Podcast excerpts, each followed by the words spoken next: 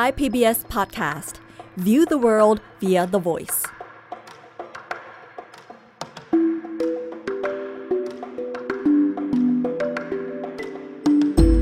อาเซียนไอส์เปิดมุมมองใหม่ผ่านเรื่องลึกแต่ไม่ลับของผู้คนสังคมและวัฒนธรรมในอาเซียนกับปรางทิพย์ดาวเรืองสวัสดีค่ะคุณผู้ฟังพบกันอีกแล้วนะคะในสัปดาห์นี้กับอาเซียนไอส์และดิฉันปรางทิพย์ดาวเรืองในไทย PBS Podcast เมื่อสัปดาห์2 สัปดาห์ที่ผ่านมาเนี่ยประเทศเพื่อนบ้านประเทศหนึ่งของเรานะคะได้ตกเป็นข่าวไปทั่วโลกจากคดีทุจริตคดีหนึ่งที่ส่งให้อดีตนายกรัฐมนตรีของเขาเข้าคุกนั่นก็คือนายกรัฐมนตรีนาจิบราซักของประเทศมาเลเซียนั่นเองค่ะพอได้ยินข่าวนี้แล้วดิฉันก็เลยคิดนะคะว่าน่าจะถึงเวลาคุยกันเรื่องของการทุจริตในประเทศอาเซียนกันสักทีถึงจะไม่สามารถคุยได้ในทุกประเทศแต่อย่างน้อยคุณผู้ฟังก็อาจจะได้เข้าใจคร่าวๆว่าสถานการณ์ในขณะนี้ของภูมิภาคของเราเป็นยังไงกันบ้างใครอาการหนักกว่าใครมีเรื่องไหนใหม่หรือว่าเรื่องไหนที่ฟังแล้วคุ้นๆกันบ้างค่ะในโลกนี้เนี่ยเขามีองค์กรที่คอยวัดระดับการทุจริตเป็นประจำอยู่นะคะองค์กรที่อ้างถึงมากที่สุดองค์กรหนึ่งคือองค์กรเพื่อความโปร่งใสนานาชาติหรือว่าชื่อภาษาอังกฤษคือ Transparency International ที่เป็นองค์กรไม่แสวงผลกำไรมีสาขาอยู่ในทั่วโลกรวมทั้งในประเทศไทยด้วยนะคะองค์กรนี้เนี่ยเขาจะทำดัชนีวัดระดับการทุจริตของประเทศต่างๆประมาณ180ประเทศออกมาทุกปีนะคะมีการให้คะแนน0ถึง100 0หมายถึงทุจริตมากที่สุดและ100คือสะอาดปราศจากมลทินมากที่สุดค่ะคงสงสัยกันแล้วใช่ไหมคะว่าเราและประเทศเพื่อนบ้านในเอเชียตะวันออกเฉียงใต้เนี่ยได้กันกี่คะแนนบ้างเรามาดูตัวเลขในปี 2562 ซึ่งเป็นปีที่โควิด -19 เริ่มโจมตีกันนะคะในปีนั้นเนี่ยในบรรดาอาเซียน10ประเทศมี3ประเทศที่ได้คะแนนมากกว่า50คะแนนที่ถ้าเป็นเด็กนักเรียนก็อาจจะหมายความว่าสอบผ่านนะคะ3ประเทศที่ว่าก็คือสิงคโปร์ที่นำโด่งได้ถึง85คะแนนเป็นนักเรียนเรียนดีนะคะเรียนดีเป็นอันดับที่8ของโลกทีเดียวในฐานะประเทศที่ปลอดคอร์รัปชันอีก2ประเทศคือบรูไนได้60คะแนนแล้วก็มาเลเซียได้53คะแนนค่ะเอาตายแล้วอย่างนี้หมายความว่าประเทศไทยของเราสอบตกหรือเปล่าเนี่ยองค์กรความโปร่งใสนานาชาติเขาก็เลยบอกว่าเราเนี่ยเป็นหนึ่งในกลุ่มประเทศอาเซียนที่เกาะกลุ่มกันอยู่ตรงกลางๆอยู่ที่36คะแนนเป็นรองอินโดนีเซียที่ได้40คะแนนแล้วก็รองเวียดนามที่ได้37คะแนนแต่ว่าเราก็ดีกว่าฟิลิปปินส์นิดหน่อยนะคะเพราะว่าเขาได้34คะแนนค่ะถึงตอนนี้คุณผู้ฟังคงจะเดาออกกันแล้วใช่ไหมคะว่าประเทศไหนครองแชมป์เป็นเด็กหลังห้องก็มี3ประเทศที่ได้คะแนนน้อยที่สุดนะคะนั่นคือลาวกับเมียนมาที่ได้29คะแนนแล้วก็สุดท้ายจริงๆคือกัมพูชาได้คะแนนน้อยที่สุดในภูมิภาคคือ20คะแนนค่ะจะเห็นนะคะว่า3ประเทศนี้เนี่ยเป็นประเทศที่กระจุกกันอยู่ในภูมิภาคลุ่มแม่น้ำโขงนะคะแล้วก็เป็นประเทศที่มีรูปแบบของการปกครองที่ไม่ได้เป็นประชาธิปไตยมากนัก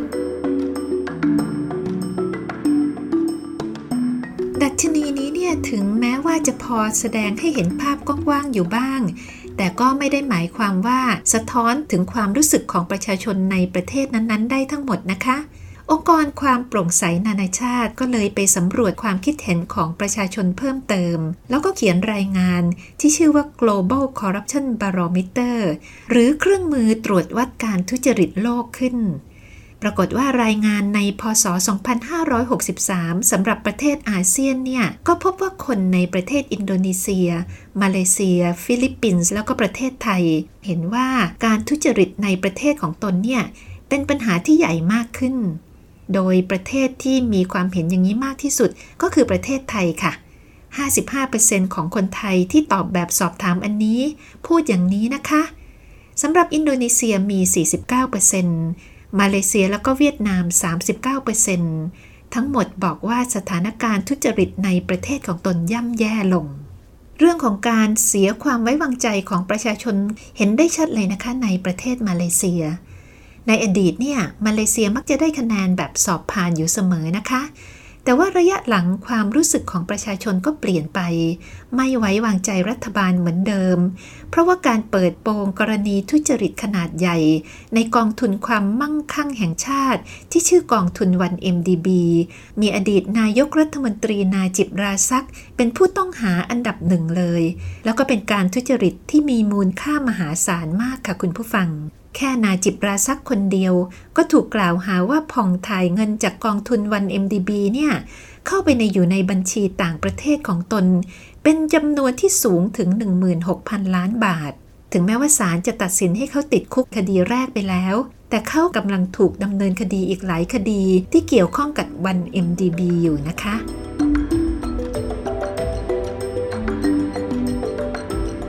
แล้วนาจิบกับผู้สมคบคิดโกงอย่างไรล่ะอธิบายสั้นๆได้อย่างนี้นะคะคุณผู้ฟังคือว่าเมื่อนาจิบราซักเข้ารับตำแหน่งนายกรัฐมนตรีเป็นครั้งแรกในพ.ศ. 2552เขากับผู้สมคบคิดชื่อว่าโจโลที่ยังหนีคดีอยู่นะคะก็จัดการตั้งกองทุน 1MDB ขึ้นโดยบอกว่ากองทุนนี้นะจะใช้ในการนำเงินไปลงทุนในต่างประเทศเพื่อสร้างความมั่งคั่งกลับคืนมาสู่ประเทศมาเลเซียเพื่อแก้ปัญหาความยากจนของประชาชนคราวนี้นาจิบราซักเนี่ยตอนที่ขึ้นเป็นนายกรัฐมนตรีเขาก็ควบตำแหน่งรัฐมนตรีว่าการกระทรวงการคลังที่มีอำนาจการกำกับดูแลกองทุน 1MDB เขามีอำนาจในการเซ็นทำธุรกรรมหลักๆของ 1MDB แต่เพียงผู้เดียวพอตั้งกองทุน 1MDB สำเร็จเรียบร้อยแล้วเนี่ยกระทรวงการคลังที่เขานั่งเป็นรัฐมนตรีอยู่ก็จัดการออกพันธบัตรในต่างประเทศมูลค่ามหาศาลเลยนะคะพอได้เงินจากการออกพันธบัตรแล้วก็เอาเงินที่ได้มาใส่ไว้ในบัญชีของกองทุน 1MDB เสร็จเรียบร้อยแล้วนาจิบกับพรรคพวกก็ทำการโยกเงินนี้ออกนอกประเทศไปเข้ากระเป๋าตัวเองด้วยวิธีการที่ซับซ้อนซ่อนเงื่อนมากค่ะวิธีที่เขาทำก็คือได้จัดตั้งบริษัทหลายบริษัทในพื้นที่ที่มีกฎหมายพิเศษที่สามารถปกปิดตัวตนของเจ้าของแล้วก็ข้อมูลของบริษัทได้แม้กระทั่งรัฐบาลของประเทศใดก็ตามถ้าหากว่าต้องการข้อมูลเกี่ยวกับบริษัทเหล่านั้นก็ต้องขออนุญาตกันเป็นการพิเศษนะคะที่มีขั้นตอนซับซ้อนมากบริษัทเหล่านี้เนี่ยถือหุ้นของกันและกันเป็นเครือข่ายใยแมงมุมเลยนะคะเสร็จแล้วก็ใช้บริษัทพวกนี้นี่แหละค่ะไปเปิดบัญชีธนาคารในหลายประเทศถึง 6-7 ประเทศทีเดียว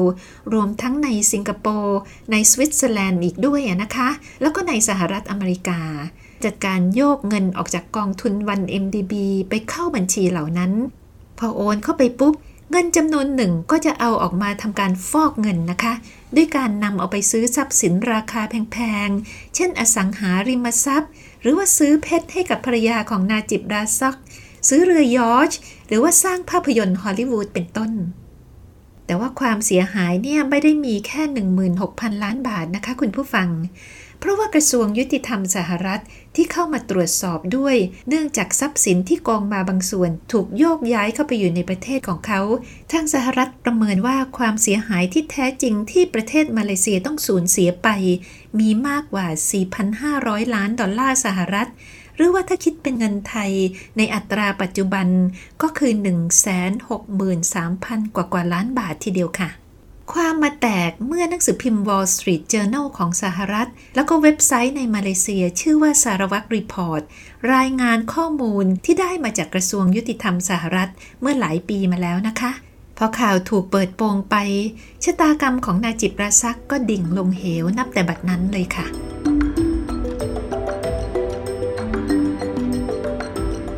กลับมาถึงเรื่องของดัชนีการให้คะแนนขององค์กรความโปร่งใสนานาชาติเนี่ยก็ไม่แปลกนะคะที่ชาวมาเลเซียจำนวนมากเวลานี้จะคิดว่าคะแนน53คะแนนที่มาเลเซียได้เนี่ยมันสูงเกินความจริงไปหน่อยถ้าจะพูดเรื่องของการสืบสวนคดี 1MDB เนี่ยนะคะดิฉันคิดว่าถ้าหน่วยงานของรัฐธรรมดาจะลงมือทำด้วยตัวเองไม่น่าจะสำเร็จนะคะคุณผู้ฟัง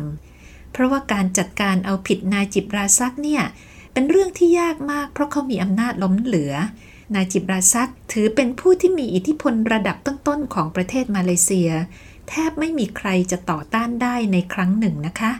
ตัวเขามาจากตระกูลนักการเมืองชั้นนำของประเทศเป็นลูกชายหัวแก้วหัวแหวนของอดีตนายกรัฐมนตรีอับดุลราซัก ฮุเซนแถมยังเป็นประธานพรรคอัมโนพรรคการเมืองที่มีอำนาจใหญ่ที่สุดในเวลานั้นแล้วก็ตัวเขาเองก็ยังนั่งอยู่ในตำแหน่งนายกด้วยตอนที่เรื่องถูกเปิดโปงออกมาเขาเป็นนายกถึง2 สมัยนะคะมีเงินทุนจ่ายให้กับพรรคการเมืองแล้วก็ไม่น่าแปลกใจนะคะถ้าเขาพร้อมที่จะใช้เงินเนี่ยเพื่อเอาตัวรอดอย่างถึงที่สุดแต่ว่าบังเอิญนาจิบโชคไม่ดีนะคะเพราะเขามีศัตรูทางการเมืองที่ผิดคนค่ะศัตรูของเขาก็คือมหาเดโมฮัมหมัดอดีตนายกรัฐมนตรีที่มีประสบการณ์ทางการเมืองที่เรียกได้ว่าเขี้ยวเลยนะคะเคยมีอำนาจล้นเหลือมากกว่านาจิบราซักเป็นเวลาหลายปีมหาเทนเนี่ยโจมตีนาจิบราซักจนพรรคของเขาแพ้เลือกตั้งในพ.ศ. 2561ตัวมหาเทเองก็เข้ารับตำแหน่งนายกด้วยตัวเองมหาเทก็มีภารกิจสำคัญอันดับต้นๆอย่างหนึ่งคือการจับอดีตนายกรัฐมนตรีนาจิบราซักมาลงโทษนั่นแหละค่ะหลังจากการเลือกตั้งพ.ศ. 2561 ใหม่ๆเนี่ยนาจิบที่เพิ่งลงจากอำนาจนะคะก็ใช้วิธีเอาตัวรอดด้วยการปฏิเสธลูกเดียวยืนยันว่าตัวเองบริสุทธิ์มาตั้งแต่ต้นมาฟังเสียงของเขาเมื่อตอนที่รัฐบาลมหาเตเริ่มสืบสวนใหม่ๆเมื่อ4 ปีที่แล้วกันค่ะตอนนั้นเนี่ยมีการส่งตำรวจไปค้นบ้านของเขาเป็นข่าวใหญ่โตเลยนะคะนาจิบก็ให้สัมภาษณ์หนังสือพิมพ์ Financial Times ของสหรัฐปฏิเสธไม่รู้ไม่เห็นเรื่องของการทุจริต 1MDB บอกว่าตัวเองเนี่ยไม่ได้ผลประโยชน์อะไรเลยแม้แต่น้อยที่ตั้ง 1MDB ขึ้นมาเพราะตนเองเชื่อว่านี่แหละเป็นสิ่งที่ดีสำหรับประเทศชาติเขายังบ่นอีกนะคะว่าเขาเนี่ยในฐานะของอดีตนายกรัฐมนตรีสมควรได้รับเกียรติแต่ทำไมถึงทำกับเขาอย่างนั้นไม่ให้เกียรติกันเลยทำไมต้องส่งคนมาค้นบ้านเขานอกจากนั้นเนี่ยยังจะมาลดมาตรการรักษาความปลอดภัยส่วนตัวของเขาด้วยเรื่องนี้นะประชาชนต้องคิดแน่ๆว่าไม่สมควร I didn't benefit from the 1MDB because I believe that the 1MDB was, created to do something good for the country. People would expect a former prime minister to be treated with decorum as a former prime minister. But instead, I've been subjected to raids and all the other things. My security has been reduced, etc., etc. So.In the minds of public, they feel that this is not the way, a former prime minister should be treated. แต่ว่าหนังสือพิมพ์ Financial Times ไม่ได้สัมภาษณ์นาจิบราซักคนเดียวนะคะเขายังตามไปสัมภาษณ์มหาเทโมฮัมหมัดด้วยมหาเทก็ออกมาให้สัมภาษณ์แบบชัดๆตรงๆเหมือนกันนะคะว่าเรื่อง 1MDB เนี่ยนาจิบเป็นผู้รับผิดชอบแต่เพียงผู้เดียวอย่างปฏิเสธไม่ได้เพราะว่าถ้าไม่มีลายเซ็นของเขาก็ไม่มีใครในกองทุน 1MDB จะทำธุรกรรมอะไรได้เลยทางรัฐบาลของมหาเทเนี่ยมีหลักฐานหมดแล้วมีลายเซ็นของเขาในการทำธุรกรรมทุกอย่างมีตั้งแต่เช็คสั่งจ่ายแล้วก็มีจดหมายที่นาจิบเป็นคนเซ็นด้วยอย่ามาบอกนะว่าไม่รู้เรื่องแล้วก็ข้อหาที่จะตั้งเนี่ยตั้งได้หมดเลยตั้งแต่ยักยอกเงินของรัฐตั้งแต่ฉ้อโกงฟอกเงินไปจนกระทั่งถึงการใช้เงินของรัฐเพื่อการติดสินบนด้วย He was totally responsible for 1MDB. Nothing can be done without his signature, and we have his signature on all the deals entered into by 1MDB. Therefore, he is responsible. We have the checks, we have the letters signed by him, so he cannot say that I had nothing to do with it.Well, embezzlement, stealing government money, losing government money, and a number of other charges, using government money to bribe, all those things. ก่อนที่โควิดจะมาเยือนโลกมนุษย์เนี่ยนะคะคุณผู้ฟังเอเชียตะวันออกเฉียงใต้เป็นภูมิภาคที่ดึงเงินลงทุนจากต่างประเทศอย่างไหลมาเทมาได้ตลอดนะคะเอเชียตะวันออกเฉียงใต้เติบโตทางเศรษฐกิจอย่างมากเลยในช่วงของทศวรรษที่1980ถึงปลายทศวรรษที่1990ก่อนที่จะเจอวิกฤตต้มยำกุ้งนะคะแต่ แต่เราก็ฟื้นตัวกลับมาได้ตลอดนะคะไม่ว่าจะมีวิกฤตที่ตามมาอย่างไรก็ตามมีการสั่งสมความมั่งคั่งมาหลายสิบปีแล้วก็สามารถก้าวกระโดดจากสังคมเกษตรกรรมมาเป็นสังคมอุตสาหกรรมแล้วก็กำลังก้าวกระโดดสู่สังคมไฮเทคกันเกือบทุกประเทศแต่คำถามที่สำคัญมีอยู่คำถามนึงค่ะก็คือ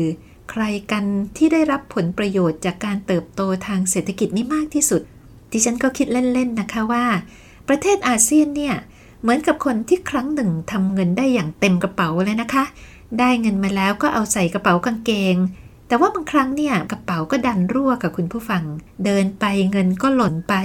รูรั่วในกระเป๋านี้เขาเรียกกันว่าคอร์รัปชันถ้าไม่เย็บกระเป๋าหรือว่าแก้ปัญหาคอร์รัปชันให้สนิทเนี่ยทำงานแค่ไหนก็ไม่รวยค่ะส่วนที่ไหลรั่วไปนั้นเนี่ยไปอยู่ที่ไหนเราไม่รู้เลยนะคะ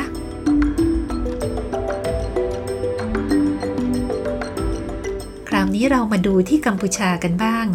กัมพูชาเป็นประเทศแชมเปี้ยนในเรื่องของการทุจริตในอาเซียนตั้งแต่อดีตมาจนถึงปัจจุบันเลยนะคะตัวเลขดัชนีการโกงกินเนี่ยตกลงมาเรื่อยๆเริ่มตั้งแต่ปี 2555 กัมพูชาเป็นประเทศที่เดือดร้อนจากสงครามกลางเมืองที่สร้างความสูญเสียต่อชีวิตของประชาชนแล้วก็ทำลายโครงสร้างสำคัญของประเทศอย่างร้ายแรงในอดีตนะคะมาถึงปัจจุบันก็อาจจะพูดได้ว่าโครงสร้างการตรวจสอบผู้มีอำนาจรวมทั้งในเรื่องของการทุจริตด้วยเนี่ยก็ยังไม่มั่นคงนะคะเพราะว่าเขามีนายกที่อยู่ในอำนาจถึง30ปีไม่มีการเปลี่ยนแปลงซะก่อนนี่ก็อาจจะเป็นที่มาส่วนหนึ่งของการครองแชมป์ประเทศทุจริตสูงสุดในอาเซียนก็เป็นได้มีรายงานขององค์กรความโปร่งใสนานาชาติที่เขียนขึ้นในพ.ศ. 2552เกี่ยวกับกัมพูชาอยู่ฉบับหนึ่งค่ะเขาวิเคราะห์นะคะว่ากัมพูชาเนี่ยมีระบบอุปถัมภ์ที่ส่วนหนึ่งเป็นที่มาของปัญหาการทุจริตใหญ่น้อยทั้งหลายของประเทศทำให้ประเทศเป็นสังคมที่มีการติดสินบนตั้งแต่ระดับเล็กๆน้อยๆเป็นจนถึงระดับที่ใหญ่มากส่วนสถาบันที่บังคับใช้กฎหมายก็กลายเป็นสถาบันที่ทุจริตมากที่สุดแล้วก็ขาดความเป็นอิสระในการตรวจสอบมากที่สุดยังไม่ต้องพูดถึงกลไกการตรวจสอบถ่วงดุลอำนาจที่อ่อนแอนะคะนั่นเป็นรายงานปี 2552 ค่ะคุณผู้ฟังแต่สถานการณ์ก็ย่ำแย่ลงเรื่อยๆนะคะจนกระทั่งมีรายงานว่าตอนนี้เนี่ยปัญหาทุจริตปัญหาการฟอกเงินของกัมพูชาเนี่ยแย่มากกว่าคองโกแล้วก็ไฮติที่เป็นที่รู้กันว่าเป็นจุดที่มีการฟอกเงินที่ร้ายแรงที่สุดของโลกไปซะแล้วค่ะวิธีของการทุจริตในกัมพูชามีหลายรูปแบบนะคะคุณผู้ฟังเริ่มจากการทุจริตในระบบราชการที่กระทบชีวิตคนธรรมดาเพราะว่าชาวบ้านเนี่ยต้องจ่ายเงินใต้โต๊ะในเรื่องเล็กๆน้อยๆเพื่อรับบริการของรัฐอยู่ตลอดเวลานะคะไม่ว่าจะเป็นการไปโรงพยาบาลให้ได้รับบริการที่รวดเร็วการได้รับเกรดจากโรงเรียนเรื่องของคำตัดสินของศาลแม้กระทั่งเรื่องของจราจรรวมทั้งการขอใบเกิดแล้วก็การจดทะเบียนสมรสด้วยเรื่องนี้เนี่ยปัญหาหนึ่งมาจากการที่เงินเดือนของข้าราชการระดับทั่วไปเนี่ยต่ำมากเลยยิ่งทำให้เกิดการหาเบี้ยบ้ายรายทางพิเศษจากเงินใต้โต๊ะกันโดยทั่วไปเลยค่ะส่วนการทุจริตอีกรูปแบบหนึ่งก็คือการทุจริตทางการเมืองเนี่ยก็สำรวจพบนะคะว่ามีความเชื่อว่ากระทรวงเสี่ยงที่จะทุจริตได้มากที่สุดก็คือกระทรวงยุติธรรมกระทรวงมหาดไทยแล้วก็กระทรวงเศรษฐกิจและการคลังนอกจากนั้นการแต่งตั้งและปลดข้าราชการเนี่ยมีพื้นฐานมาจากระบบเส้นสายที่มีกับพรรคการเมืองใครอยู่ในสังกัดของพรรคการเมืองที่มีอำนาจเขาก็จะได้รับการโปรโมทนะคะการแต่งตั้งให้อยู่ในตำแหน่งที่ใหญ่ๆไม่ได้ใช้ผลงานมาวัดกันนะคะส่วนการซื้อเสียงในการเลือกตั้งถือเป็นเรื่องปกตินอกจากนั้นองค์กรของตำรวจก็ได้ชื่อว่าเป็นสถาบันที่เสี่ยงต่อการทุจริตมากรองลงมาจากสถาบันศาลค่ะทางด้านบริษัทเอกชนนะคะก็พบว่าบริษัทในกัมพูชาเนี่ยทั้งในแล้วก็ต่างประเทศต้องจ่ายเงินพิเศษให้กับนักการเมืองแล้วก็เจ้าหน้าที่ของรัฐเพื่อแลกกับการอำนวยความสะดวกมาตั้งนานแล้วค่ะการสำรวจของธนาคารโลกตั้งแต่พ.ศ. 2550เนี่ยพบว่า 80% ของบริษัทที่ตอบคำถามบอกว่าพวกเขาเนี่ยได้รับการคาดหวังจากเจ้าหน้าที่แล้วก็นักการเมืองว่าบริษัทจะต้องมอบสินน้ำใจให้กับพวกเขา เพื่อแลกกับการได้มาซึ่งโครงการของรัฐบาลมูลค่าของสินน้ำใจในตอนนั้นอยู่ที่ 4% ของมูลค่าโครงการซึ่งเราไม่ทราบนะคะว่าในเวลานี้ 4% นี้ขึ้นเป็นกี่เปอร์เซ็นต์ไปแล้วนะคะเรื่องนี้เนี่ยไม่นับสินน้ำใจ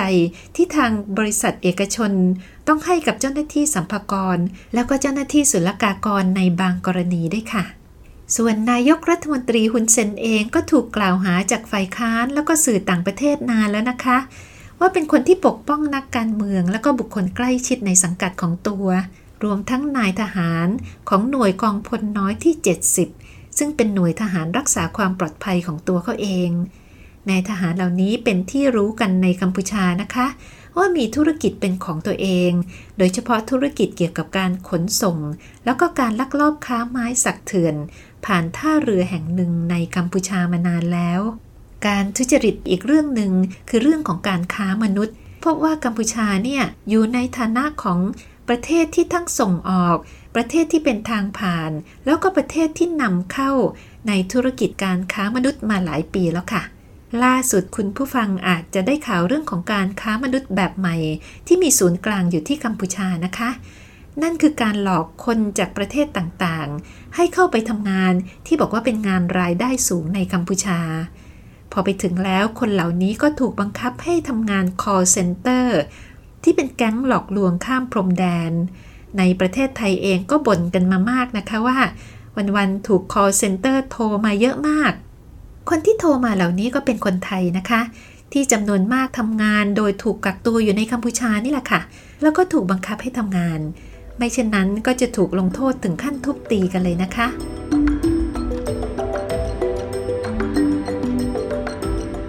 ถ้าจะถามว่าแล้วกัมพูชาเคยมีท่าทีอะไรบ้างไหมในเรื่องของการปราบปรามคอร์รัปชันคำตอบก็คือมีค่ะมีเป็นครั้งคราวนะคะล่าสุดคือในพ.ศ. 2562เนี่ยนายกรัฐมนตรีฮุนเซนแล้วก็นักการเมืองสำคัญบางคนก็ออกมาพูดนะคะว่ารัฐบาลกัมพูชาจะลงมือปราบปรามคอร์รัปชันกันอย่างจริงจังแล้วนะเรื่องนี้หลายคนไม่ค่อยมีใครเชื่อเท่าไหร่นะคะมีนักวิเคราะห์บอกว่าที่ฮุนเซนประกาศแบบนี้เนี่ยก็เพื่อให้ชาวบ้านผู้สนับสนุนของเขาพอใจขึ้นมานิดนึงว่าอย่างน้อยผู้นำก็ได้พยายามทำอะไรบ้างแล้วถือเป็นคำพูดทางการเมืองที่ไม่ได้มีผลอะไรค่ะตอนที่ผู้นำพูดอย่างนี้นะคะหนังสือพิมพ์ Khmer Times ของกัมพูชาก็เขียนบทนำนะคะเขียนว่าท่าทีในการปฏิรูปของนายกฮุนเซนเนี่ยเป็นสิ่งที่ชาวบ้านพอใจนะคะเพราะว่าเวลานี้กัมพูชากำลังเผชิญกับปัญหาเศรษฐกิจหลายอย่างรวมทั้งความเสี่ยงจากการถูกบอยคอตจากต่างประเทศด้วยแล้วก็การปราบปรามคอร์รัปชันเป็นเรื่องสำคัญของเศรษฐกิจของประเทศมากถ้าหากว่าฮุนเซนประสบความสำเร็จในการสร้างพรรคการเมืองแล้วก็ระบบการเมืองที่สะอาดบริสุทธิ์แล้วก็มรดกความสำเร็จของเขาจะต้องถูกบันทึกไว้ในสมุดทองคำเลยทีเดียวดิฉันก็ไม่แน่ใจว่าKhmer Timesนี่เขาเขียนประชดหรือเปล่านะคะแต่ที่แน่ๆก็คือในปีถัดๆไปจนกระทั่งถึงปัจจุบันกัมพูชาก็ยังคงรักษาตำแหน่งคอร์รัปชันยอดแย่ในอาเซียนอย่างเหนียวแน่นเหมือนเดิมแล้วก็เป็นธรรมดาที่เหมือนกันทุกประเทศนะคะที่ไม่มีผู้นำที่มีอำนาจคนไหนจะยอมรับเรื่องของการทุจริตคอร์รัปชันกันง่ายๆที่กัมพูชาเองนักการเมืองฝั่งรัฐบาลก็ปฏิเสธมาตลอดค่ะแล้วบางครั้งก็ไม่ได้แค่ปฏิเสธอย่างเดียวนะคะแต่พ่วงมาด้วยการกล่าวหาผู้เขียนรายงานเหล่านี้ด้วยเช่นคำพูดของคุณมเนตลูกชายคนโตแล้วก็ทายาททางการเมืองของนายกรัฐมนตรีฮุนเซนในการให้สัมภาษณ์สำนักข่าว CNA เมื่อ4ปีที่แล้วเขาบอกว่าเรื่องปัญหาคอร์รัปชันเนี่ยในกัมพูชานี่เขาเห็นรายงานจากต่างประเทศเสมอส่วนจะจริงหรือไม่จริงก็ขึ้นอยู่กับการตรวจสอบของเจ้าหน้าที่ผู้เกี่ยวข้องแต่มีเรื่องหนึ่งนะที่เขาสังเกตเห็นเขาสังเกตว่ารายงานของต่างประเทศเนี่ย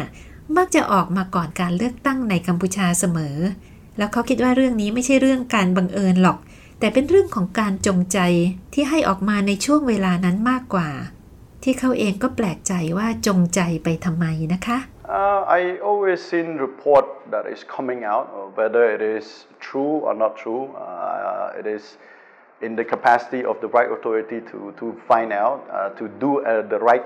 and comprehensive investigation to carry on the case. But it always comes out right before the election every 5 years in Cambodia, and that's certainly it is not by accident, but definitely I think it is an issue that we need to look into. So you're saying there's some political motivation for targeting important people around election time? I think it is wider, it is a engineered and framing, either it is timing.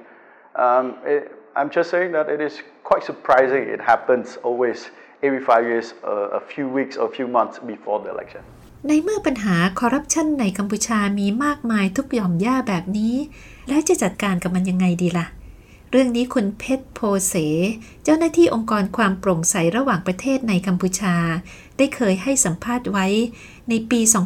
2563 อย่างน่าสนใจมากนะคะเขาบอกว่าตอนนี้เนี่ยกัมพูชาเริ่มเห็นแนวโน้มการทุจริตที่ค่อยๆลดลงในระบบราชการระดับย่อยๆแล้วซึ่งเป็นเรื่องที่น่ายินดีแต่เรื่องธุรกิจระดับใหญ่ระดับชาติมหาศาลเนี่ยยังมีมากมายโดยที่ไม่มีใครกล้าตรวจสอบแต่ถ้าจะแก้ปัญหากันจริงๆอย่างจริงจังในระดับลึกเลยก็ต้องให้การศึกษากับประชาชนใหม่เพื่อเปลี่ยนแปลงความคิดของชาวกัมพูชาสมัยที่เขาพูดอย่างนั้นเนี่ยคุณเพชรบอกว่าเป็นเพราะชาวกัมพูชาจำนวนมากเข้าใจว่าการทุจริตคอร์รัปชันเนี่ยจะต้องเป็นเฉพาะเรื่องใหญ่ๆของรัฐบาลที่ไม่เกี่ยวข้องกับตนเองเท่านั้นแต่ก็ลืมนึกไปว่าคอร์รัปชันเกิดขึ้นได้รอบๆตัวในชีวิตประจำวันอยู่ตลอดเวลาไม่ว่าจะเป็นการให้เงินเล็กๆน้อยๆให้กับเจ้าหน้าที่ของรัฐเพื่อแลกกับความสะดวกในการติดต่อราชการหรือว่าการใช้ความชอบพอส่วนตัวเพื่อประโยชน์พิเศษกับคนใดคนหนึ่งเช่นการใช้เส้นฝากลูกฝากหลานเข้าทำงานเป็นต้น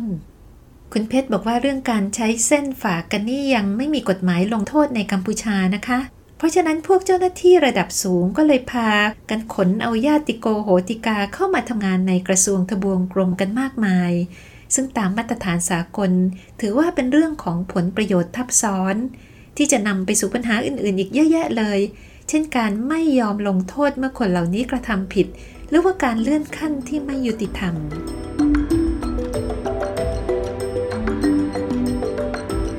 เขาก็สรุปนะคะว่าเรื่องทุจริตเนี่ยอาจจะเป็นวัฒนธรรมหรือเป็นแค่นิสัยเป็นความคุ้นเคยของคนกัมพูชาก็ได้เวลานี้เนี่ยคนทั่วไปก็รู้ว่ามันมีอยู่แถมหลายคนยังยอมรับอยู่ไกลๆในแง่ที่ว่าพฤติกรรมคอร์รัปชันเป็นเรื่องที่ยอมรับได้ถ้าหากว่าพวกเขาได้ประโยชน์ด้วยฟังดูแล้วก็น่าสะท้อนใจนะคะดิฉันคิดว่าเรื่องการปราบคอร์รัปชันในกัมพูชาคงต้องใช้เวลาอีกยาวนานค่ะยังไงก็ตามที่ไหนก็เหมือนกันนะคะดูตัวอย่างของมาเลเซียแล้วก็จะเห็นได้ว่าถ้าหากว่าไม่มีเจตจำนงทางการเมืองที่มุ่งมั่นที่มาจากความเปลี่ยนแปลงของอำนาจการเมืองแล้วเนี่ยก็ยากที่จะทำให้ผู้มีอิทธิพลต่างๆยอมรับความเปลี่ยนแปลงยอมรับความผิดของตัวเองได้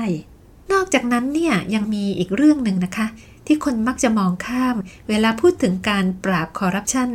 คือระบบการโกงกินแล้วก็ระบบเส้นสายผู้มีอิทธิพลทางการเมืองแล้วก็ทางเศรษฐกิจในประเทศหนึ่งเนี่ยกว่าจะเติบโตขึ้นมาได้ก็ใช้เวลาสั่งสมหลายทศวรรษนะคะบางครั้งยาวนานมากกว่า1ชั่วอายุคนทีเดียวเพราะฉะนั้นถ้าจะแก้ปัญหากันจริงๆก็ใจร้อนไม่ได้ค่ะบางครั้งอาจจะต้องใช้เวลาอันยาวนานแทบจะพอๆกันทีเดียวมีอยู่หลายๆครั้งนะคะที่บางครั้งสามารถจัดการเอาผิดกับผู้ทำผิดรายใดรายหนึ่งได้ก็ไม่ได้หมายความว่าจะสามารถแก้ปัญหาได้ทั้งหมดอย่างถึงรากถึงโคนเผลอๆคนผิดหรือลูกหลานก็ยังสามารถกลับมามีอำนาจสืบทอดการโกงกินได้อีกต่อหนึ่งเช่นตัวอย่างของตระกูลมาโกสของฟิลิปปินส์ที่ครั้งหนึ่งอดีตประธานาธิบดีเฟอร์ดินานด์มาโกสและภรรยาถึงขั้นต้องหอบผ้าหอบข้าวหอบของหนีออกจากประเทศไปแล้วก็ถูกตั้งข้อหาทุจริตมหาศาลแต่มาวันนี้บงมาโกสบุตรชายของเฟอร์ดินานด์มาโกสก็ได้รับเลือกตั้งเข้ามารับตำแหน่งประธานาธิบดีเป็นคนที่2ของตระกูลแล้วเขาก็เริ่มออกมาปฏิเสธข้อกล่าวหาเรื่องของการโกงกินของตระกูลของเขา ซึ่งวันหนึ่งเรื่องนี้อาจจะไม่เหลืออยู่ในความทรงจำของคนฟิลิปปินส์รุ่นใหม่ๆอีกต่อไปเล่าให้ฟังกันพอหอมปากหอมคอแล้วหวังว่าเรื่องนี้จะทำให้คุณผู้ฟังรู้จักอีกด้านหนึ่งของเอเชียตะวันออกเฉียงใต้ของเรานะคะวันนี้สวัสดีค่ะอาเซียนไอส์เปิดมุมมองใหม่ผ่านเรื่องลึกแต่ไม่ลับของผู้คนสังคมและวัฒนธรรมในอาเซียนติดตามฟังได้ที่เว็บไซต์ www.thaipbspodcast.com หรือแอปพลิเคชัน Thai PBS Podcast